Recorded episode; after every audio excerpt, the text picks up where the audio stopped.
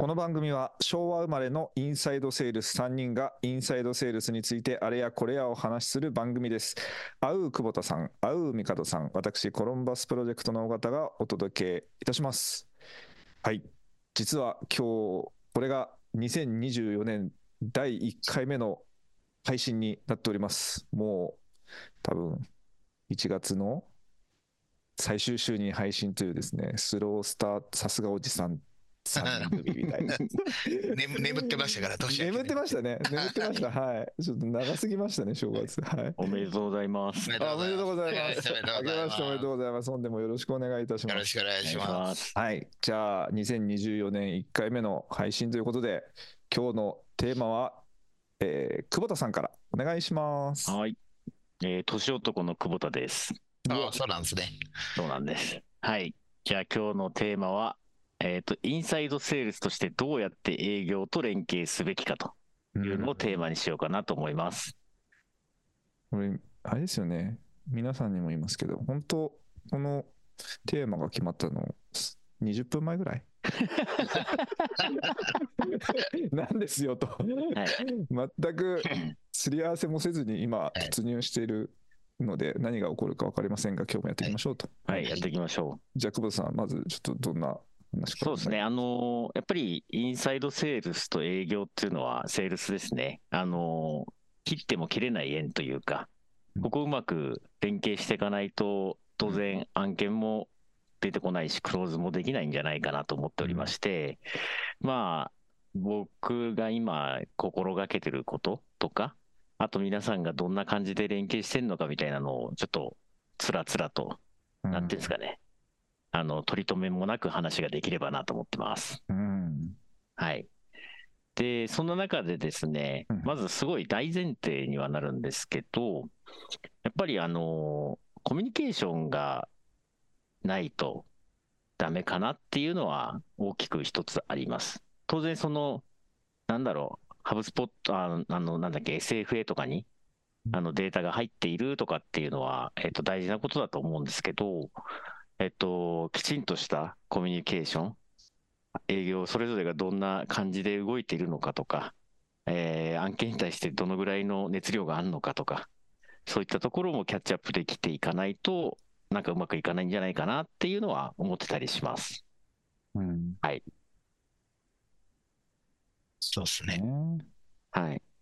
で、あと一個思っているのは、うんうんと、インサイドセールスってど、どっちかっていうと、やっぱり営業のアシスト的なうん立ち位置だとは思うんですけど、うんうんえっと、なるべくこう、対等の立場でやっていかないといけないかなっていうのは思ってます。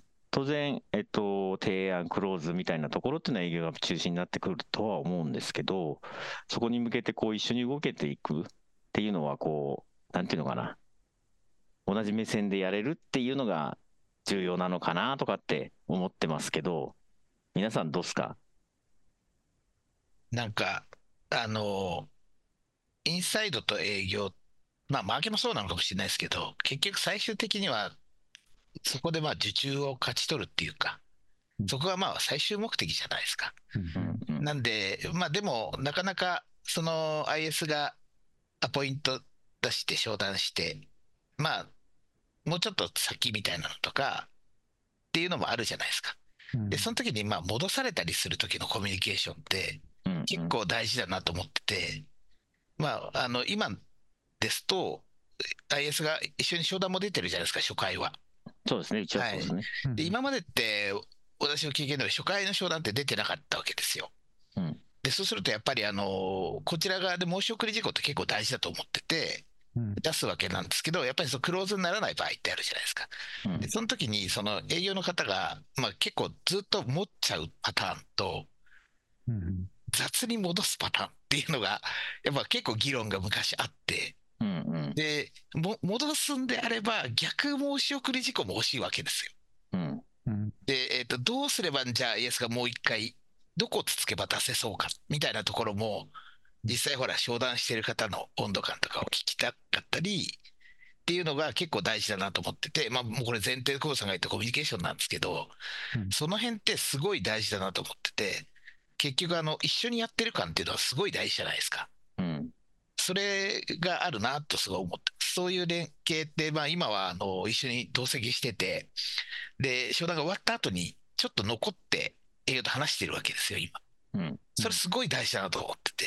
うんで、お互いのそのお客さんから聞いた話を、こう、共通認識を持って、もうちょっとここをこうしようとかって、それぞれにタスクを振るみたいな感じだったりするじゃないですか。今、うんそれすごい大事だなと思ってます。うんそうそうね。そういうことかなと思ってますね、連携って。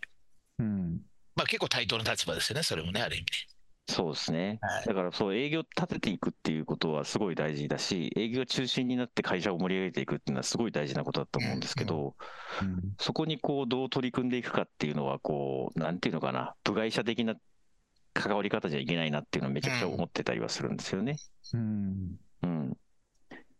そうなんです。で、えっと、さっき帝さんが言ったように、うちの会社って初回は、あ、初回というか、IS がアポを取った打ち合わせには同席をしているんですよ。で、えっと、例えばまあ、当然サービスの話だとか、えっと、ヒアリング、提案みたいなところっての営業やっていくんですけど、えっと、ここれ聞いとかないとまずいだろうみたいなところっていうのは、えっと、そこで口出しをしたりもできるんですよ。うん例えば、えっと、すぐに検討でないんであれば、えっと、今どんなことに注力されているのかとか、えっと、それっていつまでに実施するのかみたいなところとか、うんなんかそういった、なんだ、ちょっとした質問をして、なるべくこう、案件が進む前に進むようなアシストっていうのは、一緒にできればなっていうのは、やってたりはしますね。うんはい。それ、すごいいいですよね。なんか、はいうん商談出て話してる温度感でだんだん、これ今じゃないなみたいなの分かってくるじゃないですか。うんうん。で、その時にちょっと聞ける、まあ、もう我々が多分戻るだろうなっていう温度になってきた時に、うん聞くヒアリング事項って IS 観点でも全然あると思ってて、うんうんなんか意識してる、あの、なんでしょう、同業のところとかあるんですか？みたいな質問とかすると、うんうんうん。まあ、なんか情報提供できるかもしれないです。じゃないですか、そうですね。その先に。なんかそれはすごい連携してる感じそうが。なんですよね。あの、なんですか、温度感が全く分かんない状態だと、えっと、IS としてすごいやっと取れたアポみたいなものを、すごい簡単に戻されたり、感じがしたりだとか、うんなんか、これ無理だろうっていうのがなぜか案件化したりだとか、うん。うんなんか、そういったことで、なんかこう、何、どう動いてんだろうなみたいなのが見えないっていうのは、やっぱり、なんていうんですかね、うまくコミュニケーションできなくなる要因なのかもしれないなと思ってるんですよね。うん。であれですか、岡さんとかだともう別の会社の営業とうん。話さなきゃいけないわけじゃないですか、外注で受けた場合って。で、それって、えっと、どういうふうにコミュニケーション取ったりだとか、連携とかっていうのはし,、してます。まあ、心がけてることでもいいんですけど。なるほど。お受けしてる時は結構やっぱり、まあ、難しいというか、あのじゃあその同席って工数がかかるので予算に跳ね返ってきたりするので、うんここら辺が難しさは出てくるんですけど、あのーまあ、自分たちの行動の方は効率化して、同席ができるんだったら同席はしようっていう話はありますと。で、お客さん的には同席してくれるんだったらもうウェルカムですし、えーっていうスタンスなんで、えー同席したりはしますね。で、えっと、そうですね。うん、今おっしゃったようなリレーションは、やっぱなかなか正直取りにくいことが多くて、うん。えーっと、そうですね。お受けするときって、えーそのお客さんの営業さんが、こういうのもなんか、ポッドキャストだからいいのかどうかっていうのはありますけど、あまり営業上得意じゃない人が多いんですよ。うん。あ営業あ、まあ、むしろ営業が得意なんだったら、もう別に、いや、同席っていうか、いや、やっとくから全然問題ないけど、何かぐらいの感じで、もう本当、アポイント創出でいいんですけど、お客さんがそんなに営業が上手ではないっていう時に、同席をしするんですけど、フォローがしにくいんですよね、結構。うんうんうんうん。うん全部こっちになってしあれ？こっちになってしまうとするとどうしようかなみたいにもなってきたりはああ、なるほど。して、えーちゃんとしたリレーションにはなってないのはありますね。えちゃんとどうしようっていうのは、どこまでやったらいいのかみたいなところですか？ええっとですね、それもそうなんですけど、そのこのアポイントを取った商談をどうすればいいかがわからないっていうのが結構多いんですよね。ああ、相手が。そうです、そうです。まあ、言ったら、えっと、まあ、いきなり本当に案件があるなんてことはそんなに多くないわけで、そういう状態の方に、この後どうすればいいんだっけみたいな話がうん、お客さんの方がイメージができてないと、こちらがご案内して説明したりしても、なかなかなかなか、あの、ちょっとした説明だけだと難しくて、やっぱり営業経験っていうのが結構やっぱりうん大事だったりするんですよね。あのつまり、ある程度のナーチャリングみたいなことをして、えーちょっと情報提供などもしたりとか、えーご連絡を、まあ、いわばインサイドがやるようなことを営業の方もやっていたりする経験があると、すごいリレーションは取りやすい、うん。あまあ案件化もしやすいと思いうんますし、うんうん。でそういうのがあんまりなくて、あの今までが、たら例えば問い合わせ対応ばっかりだったとか、えー紹介をいっぱい受けてたりしてたとか、えーまあ言ったらじゃあ、あの、なんでしょうね、売ってくれる会社があって、そその案件ばっかりやっていたとか、うんうん。そういう営業さんだと、もう案件がある前提のし打ち合わせじゃないとですね、その後がどうすればいいか分かんないっていう方は結構多いんですよね。世の中。ん。なんで、えーそう、そういう問題が発生しすると、お受けしてるとなかなか組みにくいですうね。んはい。そういう場合ってあれですか、アポ取っても、えっと、なんていうんですか、成果にならないというか。まあ、成果にもちろんアポがある意味 KPI でもあるんで、うんうんそれは成果ではあるけど、受注につながらないっていうので苦しめられます。なるほどな。はいそれってあれですか、あの、営業側から発注されるのと、マーケ側から発注されるのでも変わってきちゃうもんですか？あまあか変わりますね。うんでも、マーケ側、まあ、どっちもあんまり変わらないっちゃ変わらないんですけど、えーマーケ側からだと、でも結局、営業からこう言われてしまうんだよねって、なんか、あの、二重の力になってですね、こっちに、あの、話が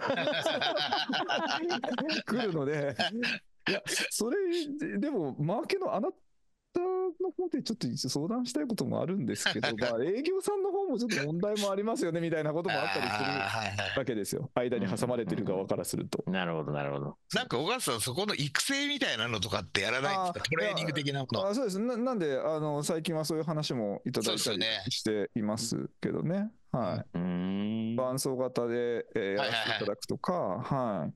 アポ取ってそれをさらに受注するためには、どはい営業トレーニングみたいな感じですね。ああそうですね、そうですね。うんはえだだとした場合にですよ、い。うんえっと、どうリレーションを取るべきかっていうのが関わってくるじゃないですか。あ例えば、うんうんえっと、小川さん的なアポを取って、うんで、営業側の方がどうしていいかわからないっていうのを、うんえっと、こうしましょうっていうのをご提案とかトレーニングとかをするとした場合に、IS と営業でどんなリレーションを取るべきかとかっていう話にもなりそうじゃないですか。はいはいはいはいそ。こってなんかどんな考え持ってらっしゃいます？うちはやっぱりそのお客さん側のそのだ ABM 的な話考えなのかちょっと分かんないんですけどうちはやっぱりあのカスタマージャーニーバイヤージャーニーのどのあたりにお客さんがやっぱりいるのかなとか、うんえ事業のどういうタイミングに僕らの商品サービスを利用しようってなるのかなみたいなことをやっぱり議論をしてすり合わせしとくっていうのがベースうですね。うん。えーなんで、えっと、そこのあの言語感が一致してくると、あのまあ、やりやすくなってくるかなっていうところですね。うん例えばどんなイメージですか？例えば、えっと、例えば、例えばで言うとどうでしょうね。えっと、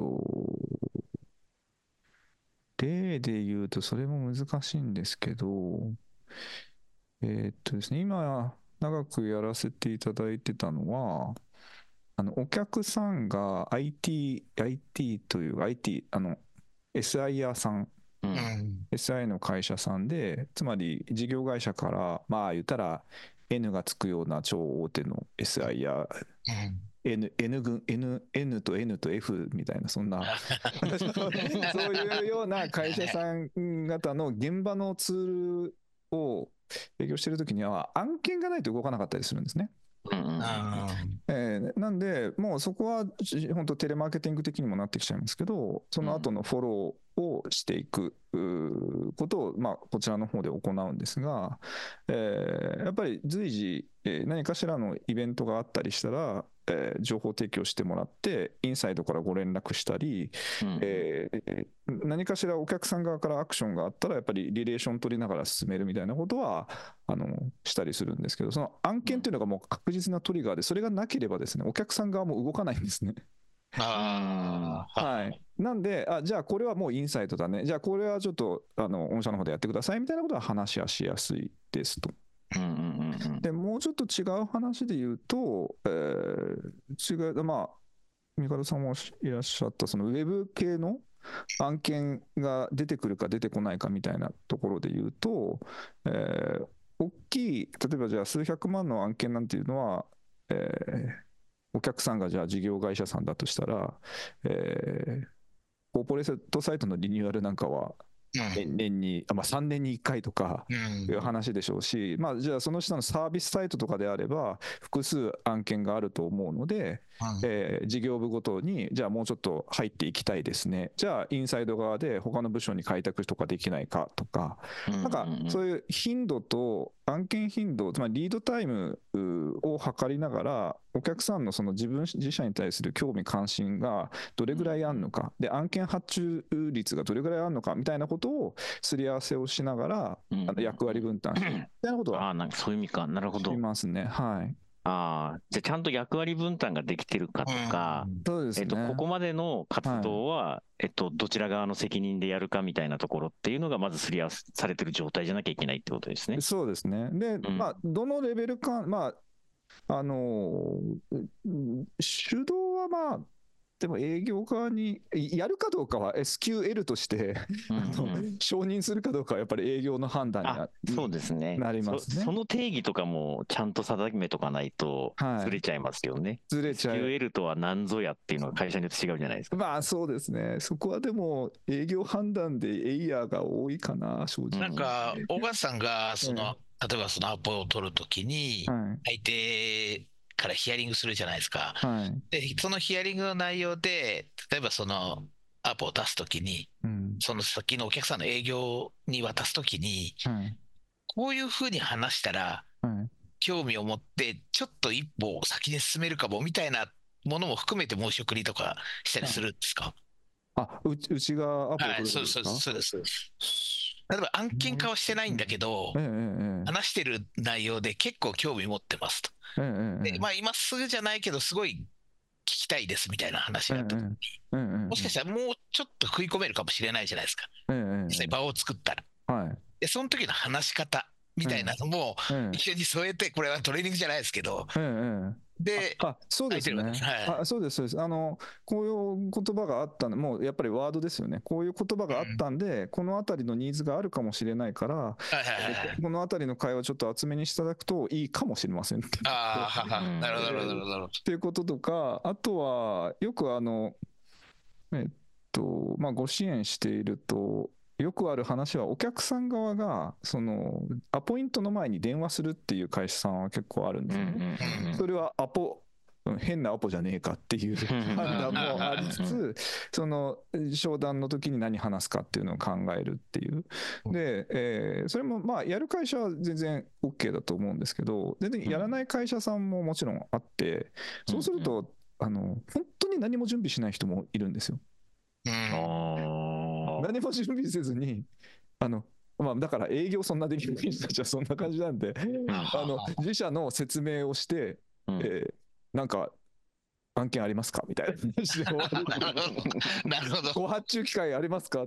なるほど。えーいうので終わるみたいなことはあるんですけど、だだその時に、まあ、少しでもやっぱり前に進むようにっていうことで言うと、やっぱりあの担当者さんがどういうような方、例えば年齢だったりとか、うんうん。えーっと、まあ、その方に接続してお話ができるまでの、その、なんか窓口の方の、例え例えばですけど、窓口の方のその情報把握力が高いとか、うんその社内のことをみんなで共有がちゃんとできてるとか、えーそそういうスピード感があるとか、えーあると、やっぱり話が早い可能性が高い組織だというふうには感じるので、そういった情報を提供するとかですね。ああ、なるほど。その辺の定義みたいなの作ってるんですか？定義は作ってない、もう社内で話をしてっていう感じですよね。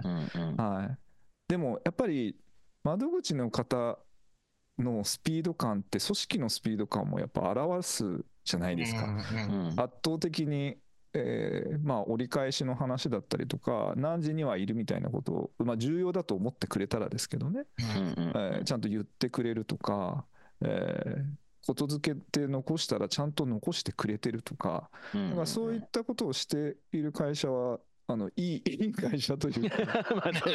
入り手からはいいって会社かもしれないですけど、やっぱり社内的にも連携がちゃんとできてる、同じで、うんうん。その社内共有ができてるっていうふうにもなると思うんで、そんな情報、ほん本当のキリ情報ですけど、をちょっと記載をしたりとか、あとはそうですね、担当者さんがこれぐらいの年代の方で、えー当社でいうとあのタイプ分けっていうのを、コーチングのタイプ分けっていうのをしてたりするので、あこんこんこっちのあの前のめりなかえっぽい方ですとか、あのちょっとあの保守的な方じゃないんですけど、サポーター、僕らで言うとサポーターとかですね、ーアナライザーとか、あの言葉は少ない方ですとか、なんか、あの、えーそんな中でもこのここの言葉を出してくれたので、えーこのあたりがいいんじゃないかと思ってますみたいなことを、うんえっと残したりはしますね。はいただ全員ができるわけではないので、トレーニングし,、しながら、えー管理で担当が言葉、あの会話、ログをとあの録音聞いたりしながら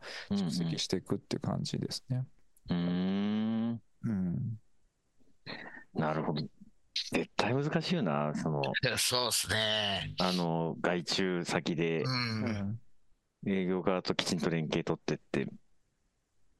うん。でもうちで言ってたのはあれですね。あの、お訪問する前に、そのテキスト文章を見て、お客さんをイメージできるようにしようって言ってました。ああ、すごい。そうそそのためには何が必要かみたいなことを、うんうんうん。はい、話を聞くとあの、ヒアリングするというか、質問するとかですね。うんうんうん、何を聞いておく必要があるかとかっていうのを、だからあんまりスクリプトとかっていうのは作るんですけど、うん。スクリプト外の方が多い。まあそうですね。はなんかそれ、小川さんがアポを出して営業がその商談するじゃないですか。い。はいで、その内容みたいなのはフィードバックで来るんですか？ええっと、あ、お客さんからですか？あお客さんから、はい。お客さんからはなかなか来ない。それきつくないですか、結構い。や、きついまあ、きついっちゃきついんですけど、あでもまあ、く来る会社は来る来ますし、来ない会社は来ない。なるほどですえね。やっぱりもう忙しかったりするとはいはいはい。大変だよなとは思いますんで、まあそうですね。うん、まあでもなんか、どういう状況なのかっていうのが聞きたいですよね。そうですね。聞聞いてもちゃんと説明できない人もいますからね。いや、別になんか、いや、説明して終わっちゃいましたよ、みたいな。ああ、なるほど。はそんなことはないでしょ、みたいな。そういは。はい言っても、一言、二言、その一言、二言を聞きたいんですけどって言うんですけど、なかなか、いや、なんか言ってたかな。多分言ってるはずなんですけど、僕はね、そういう、その一言、二言、あ、何？あそあ、そういうこと？みたいなのが、やっぱり、うん。その一言が重要だったり、推察したりするんですけど、うんうん。なかなかそこはやっぱあれですね。コミュニケーション取るの大変そうですね。はい、そこはやっぱり大変ですね。うんうはい。ん。ねえ、自社でやってても大変なのを外注でやるっていうのはなかなかですよね。そうですね。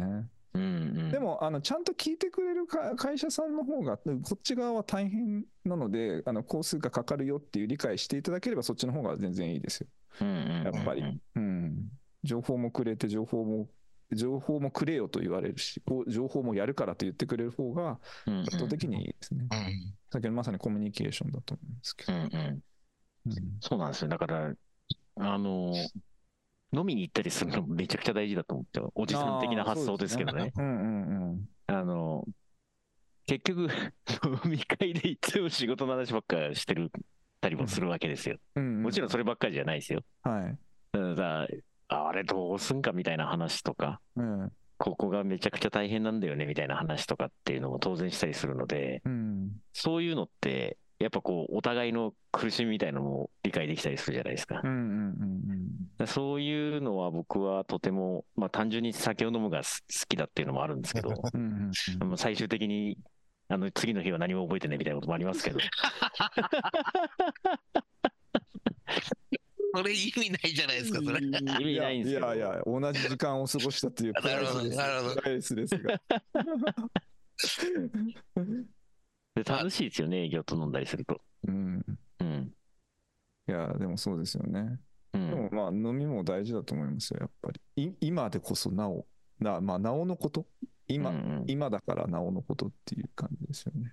うん。うんその辺どうなんですかね？若い人、若い人って言い方ですけど、うんよくあのノミニケーションみたいなのは、うんちょっと嫌だみたいな若い人が多いって言うじゃないですか。わかんないですけどね。うんうんうん実際どうなんですかね？そうは言っても結構飲んでたら楽しいんじゃないかなとも思ったりはしてんだけど。あのまあ、その内容じゃないですか。で今の久保田さんのずっと仕事の話しちゃうみたいなのは NG な感じなんですかね？いや、それはなんか、あの勉強になるとかだったらいいと思うああ、なるほどね。うんなるほど。でもそれそれこそまずなんですか？仕事よりもあの定時で帰って家でゲームやりたいとか家で自分の時間を、うキープしたいそれが確実にっていうんだったらちょっと違いますよね。はうんい、うん。そうじゃなくてじゃあ、うんたまになんだからじゃあ行こうって言ってい行く人は全然いるんじゃないかと思いますけどね。うんまあそういうところのコミュニケーションっていうのも大事ですよね。そうですね。うんでも日結局日常からじゃないですか。はい。そうですね。相相手を知らないと分かんないですもんね。うんこれ別にお客さんに対してもそうだと思うし。うんうんうんうん。結構私、あの、電話をやっぱりインサイドでする方が結構多いんですよね。うんで、やっぱ電話って結構人と話してるとうん、あの、だんだん分かってくるじゃないですか。うんうんそれが結構やっぱ良くて、うんで最初冷たい人とか結構いるんですよ。うんうんでも、あの、まあ、そこで大体メールとかで終わらしちゃうと、もうそこから切れちゃうから、うんまあ、なんとかコミュニケーション取りに電話していくんですけど、こう、徐々にどう思って話せるようになる過程がね、うんあって、それは結構コミュニケーション作るのに重要な要素なのかなと思ったりはしてます。うん、そうですね。うん。本当。仲良くなりますもんね。そうですね。そうですね。まあ、なかなか電話だけで仲良くなるっていうのも、うん。なかなかない仕事じゃないですか。うん。でもなんか、あの、やっぱりあれですよね、その仲良くなった感が出てきてアポになって、やっぱ別の担当が行きますってなった時に、レスがなかった時に、あ、あごめんなさいって 日程確定と、なんか、ズームの連絡をして、担当は〇〇になりますみたいなことを連絡した、そのメールに返信がないみたいああ、なるほど。はい。ありますよね。なるほど。まあ、だから同席しようかなとも思っちゃったりしますよね。そうですねは。ね、オンラインの打ち合わせだと、うん。結構ね、簡単に同席できますからね。そうですね。うんうん。同席するのはすごくいいですよね。別に、本当いいっすよ。うん、手動で営業が喋ってて、こっちが何も喋れない、喋れないにしても、うん。話聞いてるだけでも、相手の考えだったりとかもわかるし、う。うんん。それだけでも全然違いますからね。そうそう、メモ取ったりするだけでもね。そうです、そうです。うん。すごいそこはいいと思います。なんか逆に難しいのが、もともとちょっと営業だった立場から、インサイトとして今ここで何をするのがベターなのかがわからない。うーん。ん？どういうことですか？営業と同席をして、はい。営業さんがいろいろ話をして、はい。そこで、えー私も確認したいことが出てきたときにど、なんか私いっぱいなんか質問があるけど、なんかそんないろいろ聞いちゃうってよろしくないよな、みたいなことを思っちゃっあーあー、はいはい。たり。ちょっと最後です最後、最後。いや、最後なんですけど、はい。そう、最後に残された時間って数分だったり、なんかもう最後のはい最後でもうは、じゃあ最後なんかありますか？って触れ触れられて、いきなり10分話すとかむず、ちょっと難しいじゃない？ですか。はい。はい。話したいことが山ほどあるわけですね、それはそう。そうそうこれちょっと聞いといて、なんかその後フォローしたいなみたいなことがはいはいちゃうと、うん、つつまり、あのいまいちな、その次に繋がらなそうな時にこっちにボールが来ることが予見されているのに、情報が足りないぞってなって、はいはいはいはい。ともう、はい、っていうのはちょっとどうすどうするんえ、ですか？それでも言う、それこそ営業とのコミュニケーションができていれば、うん、途中で割り込んじゃっても、なんですか、その流れを崩さずいける気がしないでもないですけどね。そうか。まあそうですね。だからちょっとお客さんとの案件だからちょっとなかなか難しいのかもしれないそうですね。なんか、どうなんでしょう。めちゃくちゃ準備してくる営業に横入りするのは結構あれですけど、うんうんもしノープランで来ちゃってるような場合っていうのはう、んうんうんある程度質問いっちゃっていい気がしないでもないですけどね。なんかこう、あの、なんていうんですか、空気が止まっちゃうというかうん、すごいこう、無言の時間ができちゃうような打ち合わせであれば入っちゃえばいい気もしますけどね。なんかあの、まあ、最近あるのは、なんかプロダクト興味はすごく高いんだけれども、はい。これなんかこの人が興味あるだけで案件化ちょっとしなそうだけど、うんどのはいはい。どのあたりをちょっと情報獲得しといた方がいいかな、今この場だからみたいなのがうんうんうん。入ると、つまりお客さんもちょっとプロダクト知りたいんだけどみたいな感じになっちゃうとちょっといきなり最後の最後でいきなり、え、あ御社って予算とかっていうの話をすると、もう最後に出てきてなんだみたいな感じになってもうあれですよね、プロダクトが、その担当が好きみたいな感じなわけですよね。そうなんです。もうその人、フォーカスですね、もうね。うんあなたは何が好きですかみたいな感じから入っていった方がいいような気がしますね。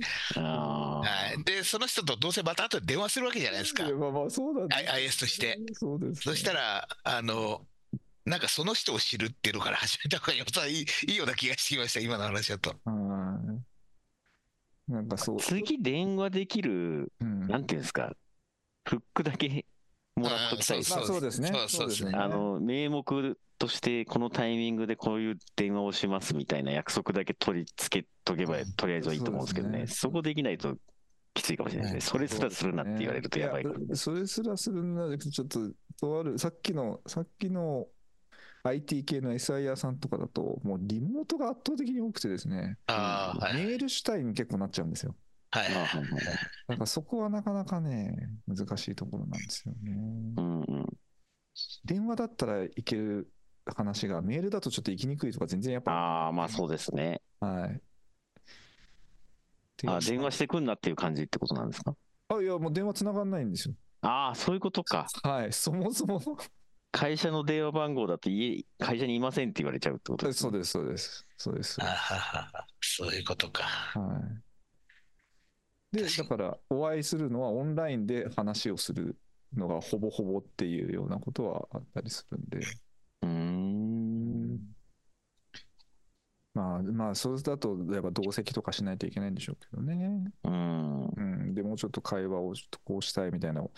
まあ、ただやっぱり、なかなか、あの、本、その KPI がアポみたいになってる時の本業ではない部分になってくるんで、なかなかちょっと踏み込みにくい部分ではありますね。そこまではやってくれるなみたいな感じになっちゃうってことですか？いや、えっと、こっちが苦しくなる一方なんですよ。ああ、そういうことです。ややりすぎちゃうと。そうです、そうです時間が足りない。ああ、そうですよね。ああ、そういうことか。で、はア確かに。ポを何件取んなきゃいけないみたいな役になってる時に、それ以上のことをやっちゃうと時間がなくなるってことそうです、そうです。結局 KPI 達成しないみたいになっちゃうってことそうです、そうです。超個別対応が増えちゃうから、はいはい法的にパフォーマンス落ちるんで、そうですね。まあそこは相手との握りがありますからねねやるべきところの決まりがありますもんね。そうなんですよ。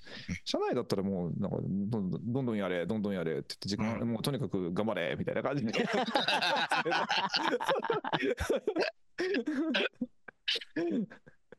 まあそうっすよね。確かにそれはありますよね。うんあれ、小川さんの会社自体も IS とセールスって分かれてるんでしたっけ？IS とセールスは、えっと、分かれてる、すあの、えっとですね、そうですね、分かれてるサービスと分かれてないサービスがあるみたいな感じですね。あの SMB 系はもうじゃあ行けみたいな話ですけど、ちょっとやっぱ、うん難易度が高いというか難しめ、複雑なやつは、ちょっとじゃあ私がでその後みたいなこともやったりするんでうん、うんうんでも基本的にはあんまり戻さないですね。IS に戻すっていうのはあんまりしないですね、うちは。うん。あ、そうですか。はい。営業がずっと持つんですか？そうですね。へえ。はい。で、それってなんでですか？えっと、そんな頻度高く案件が発生しない。え営業支援ってそんなに頻度高くはないですね。うーんう。。うんん。と思います。あの、いや、えスポええっと、何ですか、えースポットスポットでの話はありますけど、うん。えーじゃあ、4月からは A さんにやったけど、うーん、じゃあ6月からは B さんにお願いしようかなみたいなのはあんまり、あの、そんなに多くないですはい。A さん、えあ A 社さんにお願いしてえいるけど、こっちのサービスは B 社さんにお願いしようかなっていうのも同じ担当者だったらそんなになかったり、A 社にやっぱりお願いするっていう風になったりしますし、うん。うんみたいなところで、まあタイミングとかはフォローはあのしますけど、うん。営業側で一回提案をしちゃうんで、大体。うんうんうんうん。はい。なるほど。ねはい。そっか、そういう場合もあるんですね。うん。うん。結構そうですね。提案型でやって、プロダクトっていうか、サービスっていうか内容自体をやっぱ提案しちゃうので、うんうん。はい。プロダクトっていうかね、SARS とかじゃないんでっていうところなんですかね。どううなんん。なるほど。うん難しいサービスですね。提案内容の、だからあれじゃないですか。帝さんの前の会社さんとかは提案を一回しちゃった後のそのフォローとかってなってくると、あの提案内容さって言われても、なんかインサイドはちょっとなかなか立ちいや、うんあ、まあそこまでいっちゃそうかもですね。うんめっちゃ難しいですよね。う。うんん。だからもう、なんか、アシストみたいにしかならないですよね。そうですよね。はいうん。そっか。そうですね。だから、なんか分かりやすい SMB の単純においくらなの、何件なのみたいなやつは、うん。あの、まあ、なんか戻すっていうか、た多分提案にもなってないので、うんうん失注しちゃっても失注理由は、なんかよくわかんないことでお客さんが見送ったりとか、うん。そういうものはまあインサイド的なチームにも全然戻せるっていうか、ちょっとそれフォローしてみたいなのは言えますけど、まあそうですね。はい案件の角度にもよりきりってことですね。そうですね。うん営業がもう持ってしまうときには、大体もう最初から、最初からっていうか、だいぶ提案しに行くことが多い。うん。あでもそういう意味で言うと、まあ、同席してますかね。一緒に話するのが多いうんと思いま。す。はい。担当をおよそサービスで分けてるので、こうこういうようなお客さんとこんな話でアポ取ったんだったら、じゃあ、あの一人で行ってと。で、まあそ、うんそのままあの、えー営業としてインサイドがほキープするみたいな感じにもなりますし、うんうんうん。はい。なるほどな。はいものによって、うちはサービスによってちょっと違いますね。全部がやれるのはちょっとなかなかいないの。うんうんうん。うんそっか。うん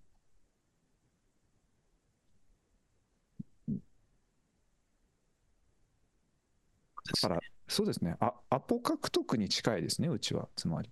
うんだからナーチャリングっていうのはそんなに、えーまあ、営業側がフォローするっていう形なんで、インサイまあそうですねナーチャリングっていうか、す最初の機会をずっと取りに行ってるっていうナーチャあうんあ、はい死ぬほど問い合わせが来るわけじゃないってこともあるとねあ。そうです、そうです、全然。一全然件一件の案件、だいぶ水濃くやるっていう感じですね。あそうです、そうです、そうです。もうあのアウトバウンドも多いですし、うちなんてうん。うんうん。はい。そっか。はい。うん。そうですね。あの、営業の提案書をたまに見たりするのも結構うん面白いですよね。うんうんあ、この会社にこんな感じの提案してんだみたいなのとかっていうのも、うんうん。なんか見てて面白いなっていううんのはあって、うん。なんとなく、この、まあ、金額感がこう合わなかったとかもあるし、うん。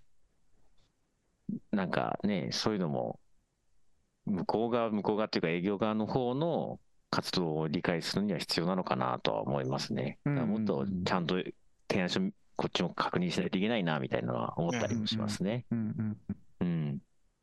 まあいいとこを盗めますもんね。うんそうですね。同席してると、うん話の中とかで。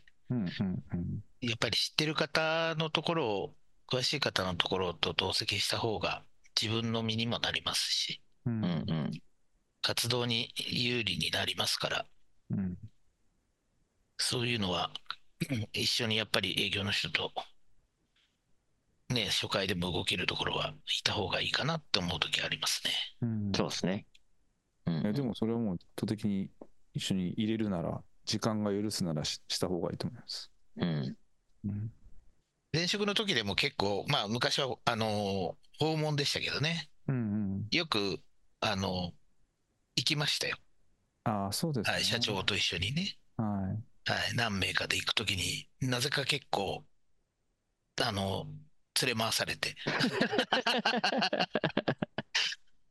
で、でもすごいそれは勉強になりましたね。やっぱり難しいじゃないですか、ウェブ制作とかウェブのところとかって。うんうんうん結構、いろいろ提案が結構すごいじゃないですかう。んうん。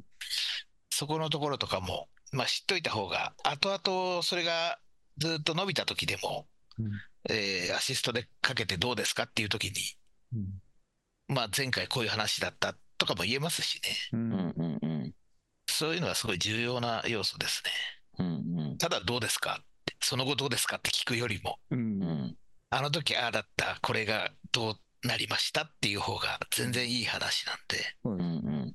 そういう意味ではやっぱり今、その申し送り、申し送りっていうか、あの、メモとかね、ううんん。あの、営業の方はなかなか苦手な方が多いけど、うんやっぱメモすごい重要なんですよね。うんミーティングメモね。うんあの内容って本当によく見てるんで、うんうん。で、前回どこまでどういう話なのかっていうのはすごい引っ張って話をしてますから、うんうん。結構そこはお互い細かく入ってると、より良いのかなと思ったりします。ううんん。だからやっぱこう、綺麗に分断されてない方がいいですよね。そうそうそう。こう、かぶさってるっていうそう感覚うんねそう。どう作れるかっていう感じですよね。そうですね。うんうん。最終的にはね、もう一回案件を出して、えーそこから受注になる。うん長くかかっても。っていうのは IS の、なんでしょうね、こう、成果みたいなもんじゃないですか、そこって。そのためにはやっぱり、かどういう情報だったかっていうのは絶対言うべき、知ってるべきだし、うん。どういう提案してたかっていうのは知ってるべきだと思いますね。うん。なるほど。もう連携、コミュニケーション、絶対的に必要ですね、そうか。そうですね。そりゃそうですよね。うん。あんまり分断されたところにいたこことはないですけどね。あ、でも結局こう、なんていうんですか、IS 側がメモを残し、うん営業側もメモを残す、そのメモが両ダブルで薄いみたいな場合って、ああ、なるほで結局ど。なるほど、それも渡し、渡しつつ、営業、あそこ、アポを渡したやつ、その後どうなったのかなみたいなのを IS がなんとなく思ってるみたいな状態っていうのも、なきにしもあらずじゃないですか、そうはいはいはい。確かにね。そうあれ結構いいと思ってたんだけどな、その後音沙汰ないな、みたいなところで、うんそこに踏み込みにもいかないっていうう。んうん。うん。まあ、それがね、一番、まあ、機械損失なんでしょうね。う。うんんと思いますよね。そうですね。うん。まあ、結構そういうところから案件化することが結構あるんじゃないですか。時間が経てばね、いや、そうですね。世の中変わったり、会社のなんかね、えーうん方向性が変わったら、急に出てくるような話って B2B だったら全然あり得る話なんで全然ありますそうですね。タイミングの問題だけだと思うんですよね。うん。いいかにこう、なんでしょうね、こう、タッチポイントを増やしているかっっていうところが重要なんじゃないかなと思います。うんんその その嗅覚も大事ですよね、そのタイミングの嗅覚。そうですね。それはどうやって磨くのかは分かりません。確かに分かんないです。な経んかもう験しかやっぱないかな。そうですね、気合で無理だと思わず行くっていう感じですかね。いや もう、でとりあえず聞いてみろみたいな。3ヶ月に1回でもいいから定期的になんかちょっとやっぱ話してるっていうのは重要な要素なんじゃないですか？うんうん。でもやっぱりね、何を話すのあ、まあまあそうですそうね。話が、はいはいはいはい。お客さん側も、あれ、うん、まあまあ話すけど、あれ、ずなんかその前回がいまいちだったら、あれ、またかかってきたぞみたいな、むしろ不信感につながってしまいかねないい。やー、それ結構試行錯誤しますよ。あの、コンテンツ使ったりとか、そうですよね。あの、同業者の他のニュース見たりとかで、うん、ちょっと違うネタを、そうですよね。今回ちょっと情報提供なんですけどっていうようなところから行くっていうような感じですかね。うんそうですよね。そこなんかやっぱセールスフォースは上手ですね。うんあ、そうですか。うん、なんだかんだネタありますもんね。ううん。あの年一のあのワールドツアーとか、はいはいはいはい。えーあと彼らだとあの2月か8月かなんかがうち今決算半期の決算なんでちょっともしライセンス1個追加とかあればちょっとリスクできますけどみたいなのが年にもうそれでさ4ヶ月に1回はネタがありますああ、なるほど。うん。ベースで。なるはい。とかですかね。うんうんう。うん。んやっぱなるほど。コンテンツが欲しいですね。そうですね。ネ。タネタは欲しいですうよ、ん。うん。広めのでも、ちょっと狭めのでも、うん。ばあのバリエーションがあればはいうん結構いいかなと。はい。まあちょっとごめんなさい。最後、ナーチャリングになっちゃいましたけど。大丈夫です。はい。そんなとこですかね。はい、そうですね。じゃあ、久保田さん、おまとめを。おまとめか。まあ、あの、まず、いずれにしてもコミュニケーションが重要であるということですね。で、あとは、ちょっと小笠さんが言ってた通り、えっと、営業と IS で、えっと、ちゃんとこう役割分担ができている、もしくはその言葉の定義っていうのがちゃんとすり合わされている状態うん。みたいなのが作られてるのを前提に、あの、営業と目指すべきところを目指していくとうんいう感じ。で、もし可能であれば、やっぱり営業案件に同席するっていうのはめちゃくちゃ重要で、うんその後のフォローっていうのも営業の感覚をちょっと持ちながらフォローできるし、タイミングも営業側とすり合わされた状態でフォローもできるんじゃないかなという感じですかね。うん。なので、まあ、おたまにはお酒も飲みながら、あの、気心知れる中に営業となればいいんじゃなかろうかとうん。いう感じですかね。はい。はい。ありがとうございます。はい。じゃあ、2024年一発目は、営業と仲良くなる方法違うか。えっと、まあ、まあ、そんなもんですよね。でも、営業とインサイドが仲良くなる方法 ですかね。はい。はい。何よりです。はい。じゃあ、今日もありがとうございましたでしたっけね。はい。ちょっと待ってください はい、そうですね。じゃあ、はい、締めの言葉ということで、はい、では、インサイドセールスおじさんの3人がお届けいたしました。ではまた次回、さようならさよなら。うん